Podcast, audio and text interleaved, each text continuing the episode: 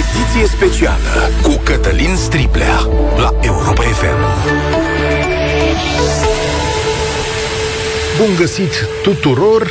Bine v-am regăsit, de fapt, astăzi și uh, la mulți ani tuturor celor care ne ascultă, la mulți ani nației acesteia. Astăzi vă propun o ediție specială alături de filozoful și scriitorul Gabriel Liceanu, Mulțumesc tare mult că ați venit la noi. Vă mulțumesc că m-ați invitat într-o asemenea zi. Două motive sunt, uh, printre altele, cele care ne aduc împreună.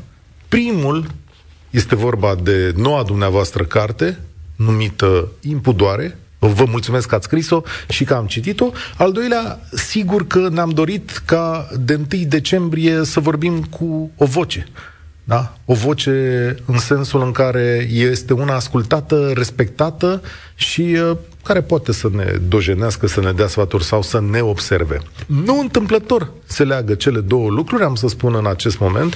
Impudoare este o carte despre viața dumneavoastră, Așa și așa, da. Nu, pornește de la Pornește, asta mea, zic. Este... Dar ajunge la viața dumneavoastră. Exact asta. Mulțumesc că ați completat. Asta, asta era continuarea frazei. Da, așadar era o carte despre dumneavoastră, dar o carte care vorbește despre noi. Deci în momentul în care ajungi la capăt îți dai seama că sigur că viața dumneavoastră pare a fi așa un pretext, dar nu chiar, ca să povestiți despre ce mai gândim și mai spunem noi. Și spuneți la un moment dat în carte că scriind îmi răscumpăr viața din mine. Gabriel Liceanu, așa spuneți, pentru că vi se pare că doar trăind viața, ea se duce, se pierde și cumva faceți un efort să, să rămână aici, scrisă undeva. Dar de ce a fost uh, nevoie? Sau de ce ați simțit așa? O viață poate fi trăită în două feluri. O trăiești pur și simplu o trăiești ca un viețuitor, te-ai născut, respiri în lumea largă, ai o minte, cum nu mai are nicio viețuitoare de pe lumea asta, și cauți să satisfaci în principal bucuria de a trăi, fericirea e un drept al tuturor oamenilor și atunci a te bucura de viața pe care o ai, ți se pare de ajuns, trăind-o în detaliile ei plăcute. Pe de altă parte, Există mulți oameni cărora nu le este indiferent felul în care își trăiesc viața și mai ales în ce măsură pot să o înțeleagă. Dat fiindcă ni s-a dat o minte, cum nu a existat până la noi, la nicio viețuitoare, la un moment dat se pune întrebarea pot să trăiesc fără să înțeleg cum am ajuns aici? Ce e cu mine? Uh, ce înseamnă că sunt muritor? Uh, există, pot să-mi dau un destin, pot să-mi conduc viața, sau ea merge cu mersul vieții de la sine? Că, într-un fel, ai o datorie de plătit față de mintea pe care ai primit-o în cursul evoluției. Ai o datorie. O minte care se poate răsuci. Domnule Striblea, e, mintea este acest aparat de filmat unic în istoria ființei, care se poate răsuci către interiorul nostru. Deci în loc să filmez ce e în afara mea, dintr-o dată, grație minții, pot să aflu ce e înăuntru meu. Iar înăuntru meu este infinitul. Și ce e înăuntru oamenilor? În ce măsură oamenii se disimulează, se ascund, se exprimă, mint sau din potrivă își pun sufletul pe masă, practică o sinceritate dezlănțuită, sau din potriva au straturi de ascundere uriașe. Zice la un moment dat cartea dumneavoastră, ziceți dumneavoastră de fapt, oricine simte nevoia să fie în centrul lumii, așa cum însuși omul s-a grăbit să ocupe un loc în centrul universului. Eul gonflat este o declinare la nivelul individului și asupra eului omenirii. Și uh, spuneți că eul ăsta al nostru se manifestă mereu în uh, arenă și ajungeți până la balonul uh, trufiei. Și mă gândeam aici că, într-adevăr, pentru foarte mulți dintre noi, și dumneavoastră surprindeți foarte bine, că viața se trăiește doar prin reprezentarea exterioară. Uh-huh. Și atunci mă întreb, până la urmă, cât de necesară e, de fapt, această întoarcere către interior pe care dumneavoastră o faceți în această carte pentru dumneavoastră. E necesară, așa cum am încercat să spun, pentru că e păcat să ai o asemenea unealtă în tine și să nu o folosești. Dar, pe de altă parte, ea nu e doar necesară, ea se manifestă în mod spontan. Și știți când? Când ne, când ne culcăm, când mergem la, la nani. Uh, ziua s-a încheiat. Așa? Cu tot ce s-a întâmplat în ea, uneori se întâmplă lucruri multe, care te, te, te lucrează în diferite variante, ai făcut poate niște porcării în ziua aia, ai făcut niște lucruri bune, îți faci un bilanț al zilei. Bănuiesc că aproape orice om care se culcă înaintea culcării a sângerii luminii are o privire înăuntru lui. Dar credeți că nația asta, cetățenii ei, uitați-vă și la noi, dacă e zi aniversară, poate e potrivit, diseară, peste trei ore, patru, când mergem la culcare. Credeți că mulți dintre cetățenii noștri își fac această analiză nu. pe care o ridicați? În mod sigur, nu clasa politică. Pentru că dacă și-ar fi făcut acest examen, am fi trăit într-o țară fericită. Cât de cât fericită. Cât de cât. N-am înțeles niciodată cum având puterea, nu-ți propui să faci cu ea ceva bun pentru ceilalți care ți-au dat-o, care ți-au dat-o. Puterea pe care o au oamenii politici la noi e o putere conferită prin mecanismul democrației. Ei încalcă cel mai sacru legământ al democrației, acela de a reprezenta pe omul care l-a ales. Toată societatea noastră, democrația, e un ideal al conviețuirii. De ce? Pentru că uh, împarte societatea în două părți distincte. Nu poți să conduci la nivelul unor milioane sau miliarde, cât are astăzi o țară, nu poți să alegi pe cei pe care, care te vor conduce ca într-un sat, ca într-o uh, comună elvețiană, ca într-o cetate antică. Cum să-i cunoști cine sunt cei care se propun în fața ta, că vor să te reprezinte și să îți facă viața mai ușoară, mai frumoasă, trebuie să-i crezi doar pe cuvânt. Dar cuvântul acela ar trebui să aibă o valoare sacră. Când ei spun vom face, vom drege, știu că au făcut un legământ de reprezentare a noastră. Noi nu trăim viața noastră toată prin noi înșine. A iubi se trăiește nu prin reprezentare. Nu poți delega pe nimeni să iubească în locul tău. Uh, în schimb, a se ocupa de treburile publice poate fi dele- e delegat. Dacă nu respecti faptul că te-ai legat să îl slujești pe cel care te-a ales, rupi legământul dintre reprezentați, adică dintre noi toți, și reprezentanți Spuneți ei. asta ca o amărăciune la actuala criză politică încheiată cu întrunirea celor două partide, PNL și PSD? Da, Aici? bine, treaba asta urcă departe în istoria noastră. Noi n-am trăit niciodată o democrație împlinită. Niciodată. În interbelic am ajuns în diferite momente în punctul cel mai înalt al istoriei sau ce s-a întâmplat la sfârșitul secol, în partea a doua a secolului XIX, a fost o binecuvântare, pentru că s-au pus temeriile instituțiilor moderne ale viitoarei democrații. Dar uh, n-am trăit-o. Ce s-a întâmplat cu noi recent este îngrozitor de dureros, pentru că nu meritam, ca să zic așa, după ce am trăit 45 de ani de atomizare totală a societății, în care nimănui nu-i mai păsa decât de el însuși, ă, trebuia să supraviețuiască. Conviețuirea noastră era bazată pe delațiune, pe minciună, pe a gândi un lucru și a spune altul. Ne-au făcut pulbere, moral vorbind.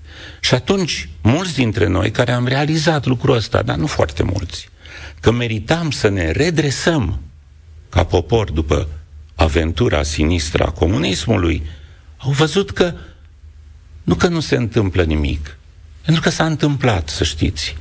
Nu mai suntem înainte de 90. Totuși trăim lucrul faptul că avem emisiuni de acest gen, că avem o libertate de exprimare. Asta este un enorm, un câștig enorm. Deci nu-mi place să spun După 90 s-a întâmplat ceva mai groaznic. E ceva mai bine. Poporul, într-un fel, și-a făcut niște alegeri, mulți au învățat, mulți au progresat, numai că, de data asta, politic vorbind, Poporului nu mai e ce să-i reproșezi. Poporul a ieșit în stradă, poporul a schimbat puterea, poporul a dat un mandat, poporul... Știți, poporul este un cuvânt extrem de, de vag. Cetățeni. Nu, și cetăți. Orice substantiv de ăsta anglobant, colectiv, da. colectiv e, e unul abstract. Ce înseamnă popor? Înseamnă oameni care la un capăt al într-o extremă știu, să zicem, filozofie politică, știu istoria Europei, au o cultură formată în uh, istoria conviețuirii umane, nu? Cum se trăiește la oaltă, câte forme au existat de-a lungul istoriei prin care oamenii au încercat să se pună de acord într-un mod optim. De partea ailaltă există sărăcie, mizerie, grija bucății de pâine. Sunt oameni care trăiesc din 800 de lei, 400 de lei pensie. Poți să le cer să discearnă? Dacă continui să-i ții în negura ignoranței lor, nu te poți aștepta ca ei să distingă, să știe să... Ei sunt manipulați. De cine sunt manipulați?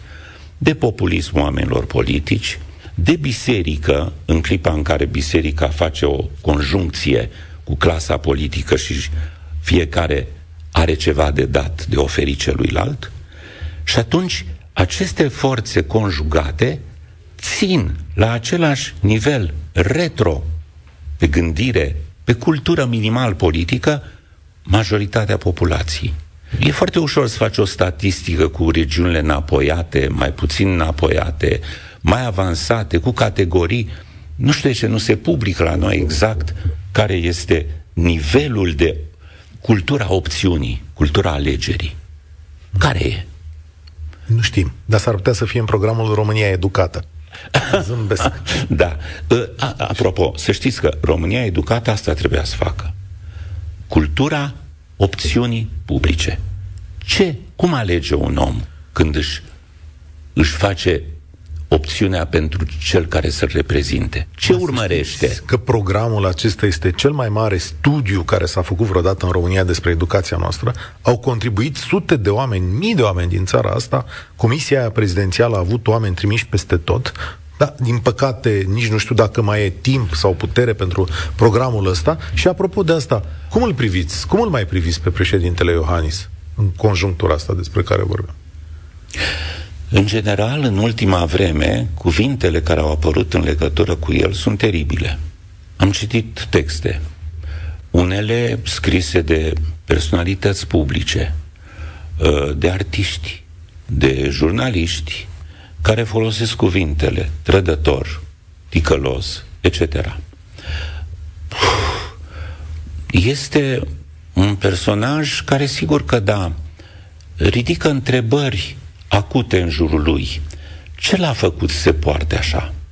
Ce l-a făcut să ne promită un lucru? Ce ne-a făcut ca să-l alegem cu speranța că prin el România va intra pe alt drum și să ne pomenim exact în punctul de care ne voiserăm să ne despărțim. Ponta, USL și în loc de asta ne-am pomenit exact în locul ăsta. După ce spui vreme de ani de zile, niciodată, câtă vreme eu, uh, PSD-ul nu va mai. Și pe urmă, știți care e întrebarea care apare în legătură cu el? În mintea mea cel puțin. Dacă lucrurile astea au fost gândite ca la un mare jucător de șah, cu mișcări calculate pentru a ajunge în punctul voit, dar pe o cale ocolită și pe care ceilalți nu o vor ghici în toate meandrele ei, Așadar, dacă aceste etape intermediare prin care am fost păcăliți la nivelul unei nații au fost gândite de la început sau au fost făcute dintr-o și aveți o minte brambura. Nu, am o singură credință în clipa de față și care e legată nu, eu nu pot să intru în culisele minții unui om. Uh, cred însă un singur lucru. Repet, Este imposibil să știi, să nu știi că o mare parte din populația României a investit niște speranțe în tine. Și totodată știi că ai puterea supremă, de fapt. Și atunci, știind că ai puterea supremă și că lumea așteaptă de la tine niște lucruri deosebite, și în aceste condiții nu-ți folosești puterea pentru aceste speranțe, singura explicație rămâne asta. Un cinism uriaș sau un egoism uriaș. Nu-mi pasă de nimeni pe lume, în afară de mine, în afară de mine. De mine, președintele actual al României. Nu-mi pasă. Nu-mi pasă de voi. Cum să vă spun, domnule Striblea, când în mintea mea cutremurată romantic, cum să de-a lungul vieții, trăind într-o lume de științe umaniste, ajungi să te hrănești cu idealuri. Și îți spui că cea mai mare bucurie pe care poate să o aibă un om, având puterea, e să facă bine. Ce minune să faci bine în jurul tău, să bucuri o Mai mult, când ajungi, iarăși în mintea mea, cum vă spuneam, deranjată, romantic, apare ideea că atunci când ajungi în fruntea unei țări și ai funcția, deci când ai funcția supremă, viața ta nu mai contează. Viața ta nu mai contează. Dar chiar sunteți romantic. În, în niciun sens. Dacă e cazul să ți-o dai, ți-o dai fără să clipești. Asta este primul sens. Este ca într-o mare bătălie. Când ești comandantul unei oști, în vremea în care omenirea cunoștea cultul eroului, l-a intrat primul în luptă și putea scadă primul. În al doilea rând, viața ta nu mai contează în sensul că interesele tale nu mai fac doi bani, ci numai interesele celorlalți. Dacă nu poți să faci aceste lucruri, două lucruri romantico-idealiste, stai naibii acasă. Nu te băga pe o scenă în care e nevoie de oameni excepționali. Sunt curios ce va răspunde președintele Iohannis. Nu, n-are ce să răspundă. Nu, nu, nu e nimic de răspuns. El nu răspunde. Nu, nu e nimic de răspuns. Nu, știți că poate îl judecăm de așa și pentru că lipsesc cuvintele? Președintele nu vorbește cu noi, nu vorbește, nu vorbește cu... pentru că nu are cuvinte, și pentru că nu vrea. Păi, pentru că nu vrea. Dar și asta face cuvinte... parte tot din lucru halucinant că un om care ar trebui să-ți spună ce se întâmplă cu moșia ta, cu țara ta, că e a noastră, nu e a lui, e a noastră. Și nu ne spune ce se întâmplă cu noi, de ce murim pe capete, de ce sărăcia asta, de ce corupția asta, de ce are un ministru la educație care atestă plagiatele și ajută ca uh, plagiatorii mari ai, ai țării, România educată, să fure, n-are ce să răspundă. Nu mai e nimic de răspuns, nu cuvintele îi lipsesc. Este închis în această capsulă care este ego-ul lui și care a ajuns la o trufie nemaipomenită. Domnule Liceanu, mă întorc la cartea dumneavoastră, are un capitol, trei capitole, de fapt, care se... E, ce mai contează cartea ba mea, da, pe lângă da, ce contează. discutăm noi acum? Nu, păi stați să vedeți că lucrurile sunt legate. Sunt trei capitole aici, sunt cele care mi-au plăcut cel mai mult. Și mie îmi plac Cuvintele. Unele. Cuvintele. Trei capitole care se numesc Știți cum cuvintele. se face acum? Da, felicitări. Pentru cine nu ne vede la radio, uh... da, e semnul acela. Cuvintele. Și spuneți dumneavoastră ceea ce nouă, sau merităm foarte tare ceea ce spuneți aici. Cum de nu am ajuns să înțelegem că prăbușirea sau salvarea omenirii, și puteți înlocui cu nație dacă vreți, nu depind până la urmă decât de felul în care vom reuși ca specie să ne reglăm raportul cu cuvântul Ceea ce numim îndeoște prostia omenirii este de fapt o incapacitate specifică de a mânui acest ustensil, care, ca orice ustensil prost mânuit, poate deveni ucigător sau dezamăgitor sau nimicitor. Sau... Știți că toate marile crime ale omenirii s-au făcut pornind de la cuvinte, de la ideologii. Ei, acest capitol este legat și chiar și de România și ar trebui să vorbim de modul în care, uite, președintele nu folosește cuvintele, pentru că nu le folosește, nu ne spune nimic, în modul în care alți politicieni folosesc, folosesc cuvintele, folosesc cuvintele și le folosesc uh, da. absolut groasnic. Și suntem într-o situație în care... Adică mințind. Mințind, da? Suntem într-o situație în care mai mari acestei țări ori nu vorbesc, nu au cuvinte, ori atunci când vorbesc mint, sau tot vorba dumneavoastră, nici măcar nu ating limba aceea, partea de sus a limbii. Asta da. e de fapt exprimarea. Partea, partea de sus a limbii. Vă mulțumesc pentru da. cum m-ați citit. Da. E uh, remarcabil. Și uh, partea de sus a limbii. Partea de sus, dar să le explicăm oamenilor că nu e vorba de ceva anatomic. Partea de sus a limbii este vorba de cuvintele și toată învățătura pe care o avem la dispoziție și pe care nu o folosim. Partea de sus a limbii înseamnă folosirea cuvintelor în sinceritatea lor, în, car, în, în ele au apărut, au apărut în această specie stranie care, pentru a comunica, nu pentru a necomunica, pentru a exprima, uh, cum să vă spun, când se făcea un, uh, un proiect, se foloseau cuvinte. Uh, acum 60.000 de ani, Homo sapiens sapiens, strămoșul nostru absolut, a trebuit să folosească cuvinte pentru a-și regla relația cu viața, cu mediul, cu celelalte triburi, suntem în continuare o ființă tribală, și funcția fundamentală a cuvântului, până la un moment dat, până la un moment dat, nu a fost aceea de a minți, ci aceea de a explica și de a pune la cale un lucru bun pentru toată lumea. La un moment dat, el s-a pervertit și în, în politic, pe scena politică, a prevalat minciunea, ascunderea. După al doilea război mondial, un filozof francez a spus această vorbă. Niciodată în istoria lumii nu s-a mințit mai mult decât astăzi. E, această, dacă ar fi măsurat cineva atunci, dacă s-ar putea măsura ca la nivelul apelor, nivelul minciunii de-a lungul istoriei, noi am fi în clipa de față în punctul cu noi, nu numai România, toată planeta. Niciodată nu s-a mințit pe lume cum se minte astăzi pe toată planeta. Democrația este un sistem de conviețuire politică, socială, care ar trebui să stea pe adevăr. Ori în momentul de față, acest model ideal, foarte deștept, construit, începând cu secolul XVII-XVIII, că și-a fost construit de niște minți geniale. Au gândit că dacă puterea stă într-o singură mână, e nenorocire. Niciun om nu poate să aibă puterea fără să pervertească și fără să ajungă la corupție unul singur. Și atunci unui tip i-a trecut prin cap că puterea trebuie separată, nu în mâna unui om. Unul să aibă puterea legislativă, altul pe cea guvernamentală, altul pe cea juridică și așa mai departe. Ei bine, în clipa de față, acest model construit ca ideal și care e un model formidabil și de nedepășit, e pervertit peste tot în lume. În grade diferite. Poate există două, trei țări nordice care nu l-au pervertit.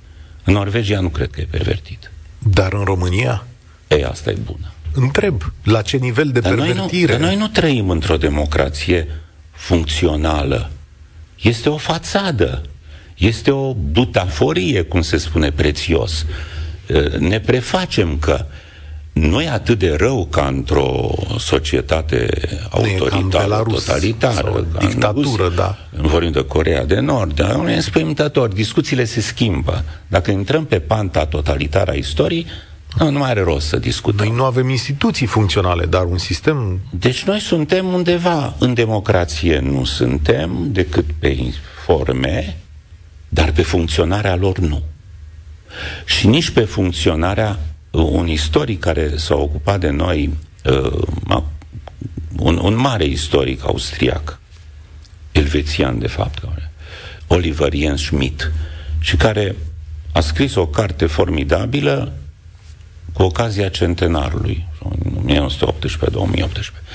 Uh, și acolo ne spune în ce măsură România n-a reușit niciodată să atingă modelul unei democrații împlinite.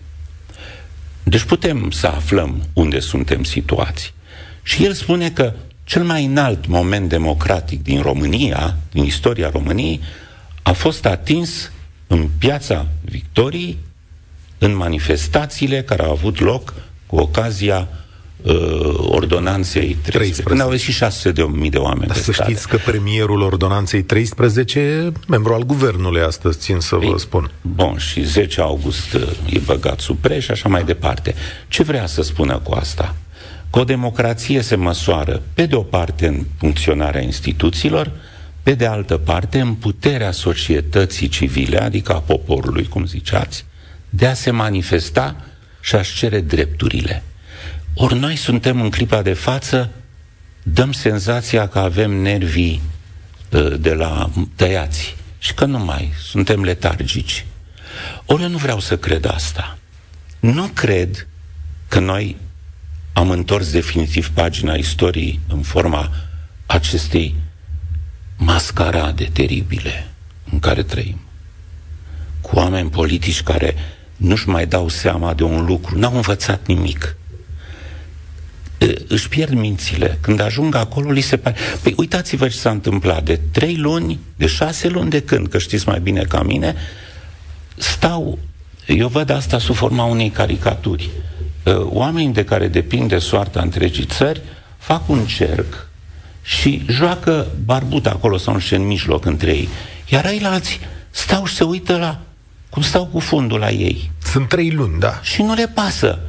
Și ei nu-și dau seama că fac un lucru de o, de o trufie nemaipomenită, că puterea lor e vax, că se poate spulbera în două clipe.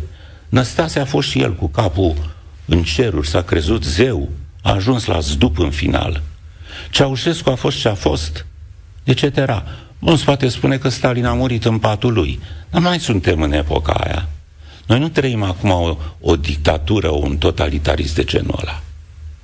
Da, domnule Liceanu, văd o doză de speranță totuși, adică și astăzi, fiind 1 decembrie, nu, nu mi îngădui să n-am o doză de speranță în tot ceea ce se întâmplă. Dumneavoastră unde vă căutați speranța asta? Sau găsiți, sau vă gândiți? Am momente că dacă de... mă gândesc bine, ați scris da. despre carte, în cartea Impudoare despre speranță, nu rețin termenul, acum îmi dau seama. Așa e. Acum realizez. Nu l-am folosit. Mm, după ce a apărut această carte, adică acum o lună, cred, am avut mai multe întâlniri pe tema ei și la un moment dat, ajungând în mod fatal discuția pe panta pe care suntem și noi acum, am avut momente de cădere în care am spus, nu mai văd, e imposibil, au pus o șapă peste noi. Nu, nu, nu vreau să o apuc pe drumul ăsta. Uh, sigur că pot să înșir toate fundăturile în care ne aflăm. Dacă ar trebui să ne exprimăm uh, prin manifestații, n-am ști pentru ce să manifestăm mai întâi. Uh, mi se pare că, nu știu, Tudor Chirilă să nu știu, vedeți, în 2018-16 ne-am strâns pentru că era un lucru clar. Astăzi ar trebui să ieșim din oră în oră pentru altceva. Deci au învățat că, ei, și dacă ies nu e așa. Știți, în Polonia au ieșit 600 de mii de oameni.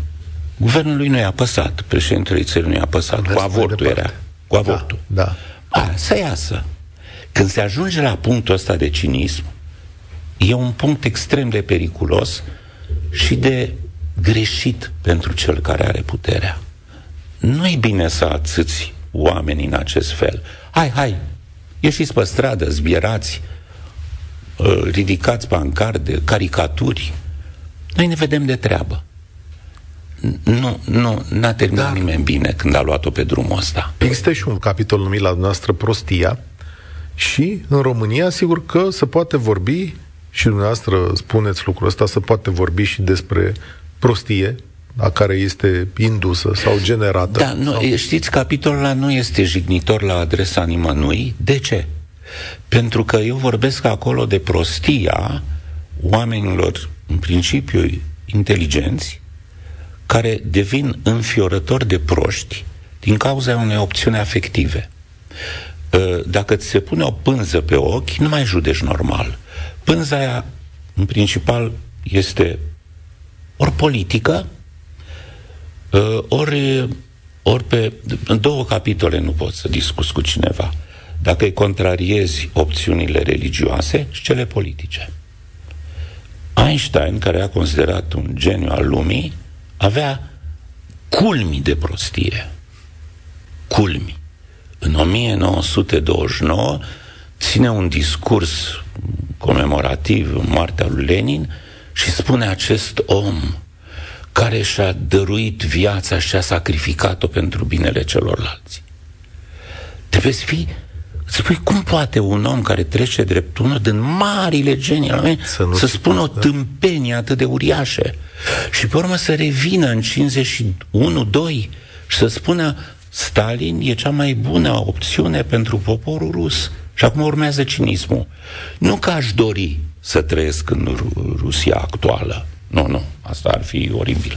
Dar pentru ei e cea mai bună soluție. Dar să știți că în jurnalul său de călătorie din uh, începutul anilor 20, uh, Einstein a ajuns la un moment dat în ceea ce va să fie Israelul, deci în Palestina, cum se numea, se întâlnește cu coloniștii ruși, uh, evrei ruși, și spune, au venit aici cu comunismul, zice el, constată în carte, dar nu-i problemă, că în 30 de ani comunismul li se va șterge intuind cumva că forma aia de organizare... Vă dați seama ce varză era în capul lui?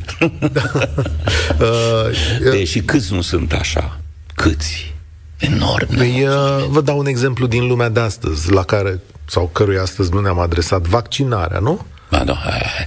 Aici e, e un turnesol al prostii cum rar s-a pomenit. A, iată, am, am scuzați-mă, politicul religiosul și, și sanitarul. Credin... și, și, și, nu, și vaccinul. Și vaccinul. Credințele, credința sau nu în vaccin. Sunteți vaccinat. Știu. De trei ori și alalter mi-am făcut anticorpi, am 8.000.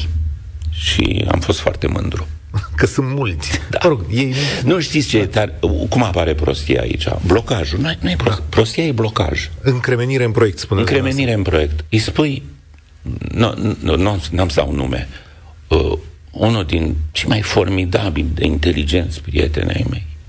Și uh, o ținea cu, punea pe Facebook niște lucruri înspăimântătoare, cele mai vulgare înjurături la adresa celor care fac vaccine, etc. Și la dată îi spun, uite, prietenul meu în America, doctorul Cutare, mi-a trimis o statistică în care se spune așa, din clipa în care a început pandemia, în Statele Unite, 96% din cei care au murit, și dădea numărul, erau nevaccinați. Nu vorbim de perioada în care nu exista vaccin. Din, pe, din clipa în care a început, 98%. Apar medici la noi care spun, unii i-am văzut lăcrimând. Sunt înțelegeți la ATI, la, cum îi spune, la da, terapie intensivă. La terapie intensivă. Ajung 95% din oameni care ajung la terapie intensivă sunt nevaccinați. 95% din cei care mor sunt nevaccinați.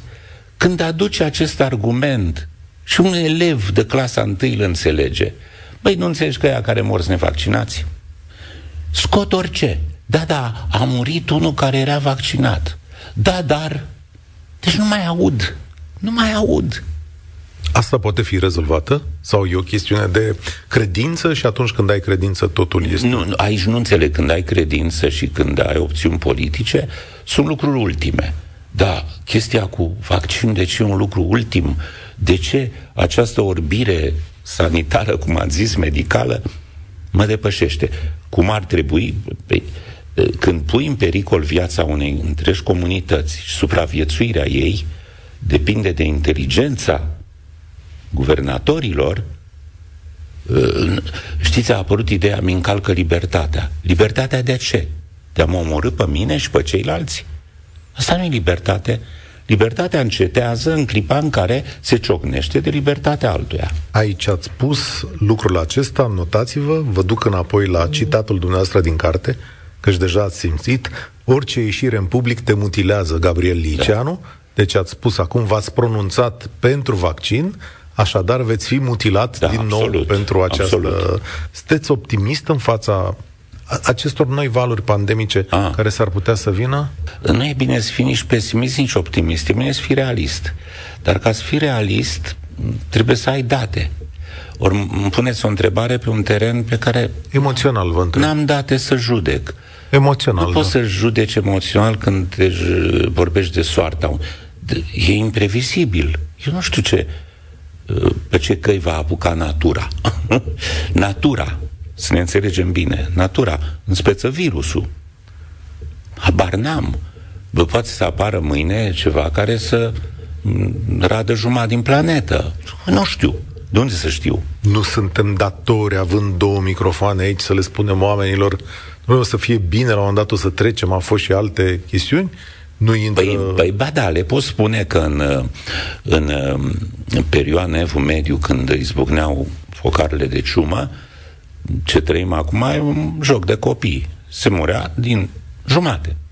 Unu din doi supraviețuiau. Deci atunci s-a înjumătățit populația Europei.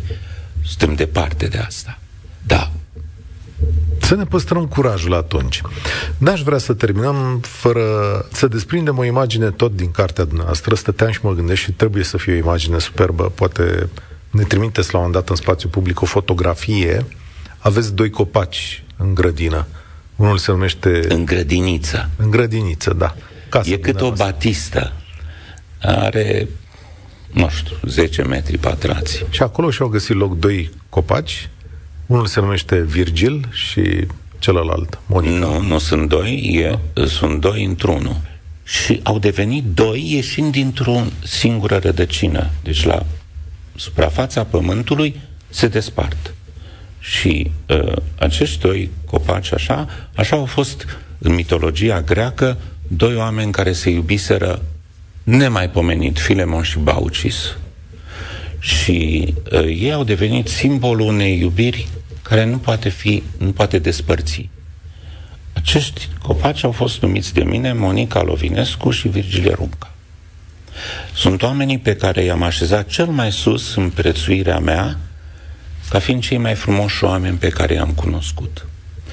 Și mă bucur să vă spun, e, o, e taină, n-am, n-ar trebui să o fac. Sunt speranțe că v- voi primi aprobarea pentru a ridica într-o piațetă din mijlocul Cotroceniului un grup statuar cu Monica și Virgil, Monica Lovinescu și Virgil Runca. Uh, Printre alte păcate ale poporului nostru este că nu ne onorăm oamenii deosebiți care au ieșit din genele acestui popor. Ori ei sunt cu Europa liberă, au făcut ceva unic în istoria noastră.